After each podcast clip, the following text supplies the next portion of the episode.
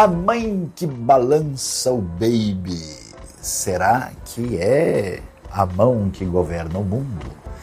É tão especial valorizar a família e, particularmente, as mães. Por isso, todo ano, uma das maiores festividades do planeta é o Dia das Mães.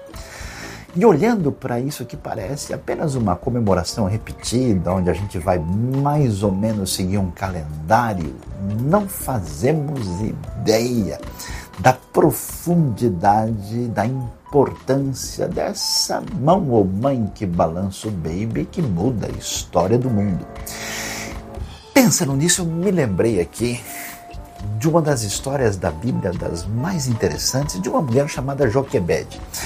Pense bem o que é você formar família, jovenzinha, preparando a vida e o futuro, num ambiente quando você e o seu povo está debaixo de escravidão de uma potência, de um poder imperial, como era o Egito antigo. E aí, a vida não é difícil? Será que vale a pena ter família e ter filhos? É tão complicado, as coisas estão tão caras a vida já não é tão fácil como no passado. A gente tem que esperar terminar uma pós-graduação para pensar se deve nascer uma criança. Joquebede chuta o pau da barraca, ou melhor, derruba a tenda completa. É impressionante o que, que ela faz, mesmo diante da escravidão e do maior poderoso do mundo, Faraó, visto como uma divindade, ela resolve ter a coragem de ter um filho chamado Moisés.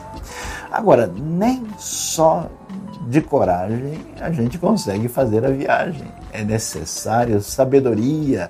E essa mãe que cuida da criança no dia a dia nos ensina muita sabedoria.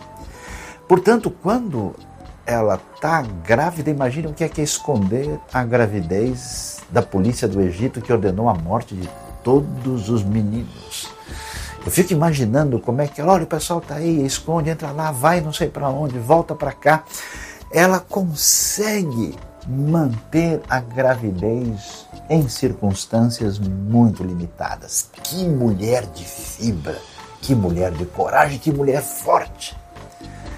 E depois, quando nasce Moisés, agora não dá mais para lidar com apenas a coragem é necessário, diante do baby de tenra idade, ter toda a criatividade.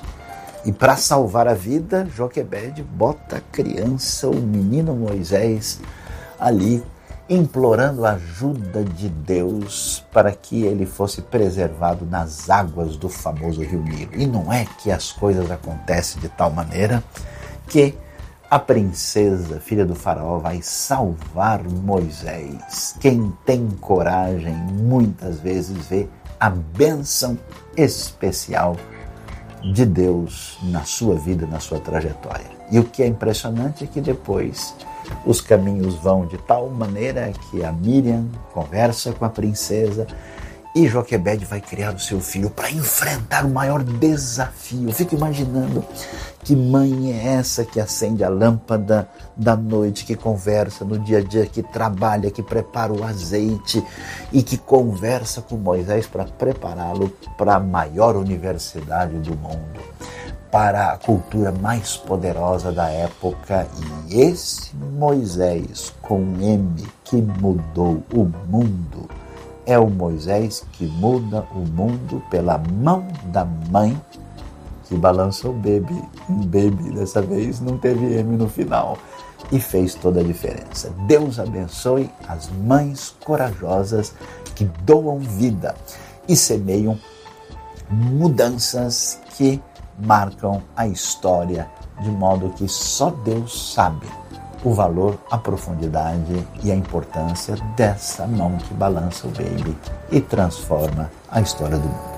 Feliz Dia das Mães!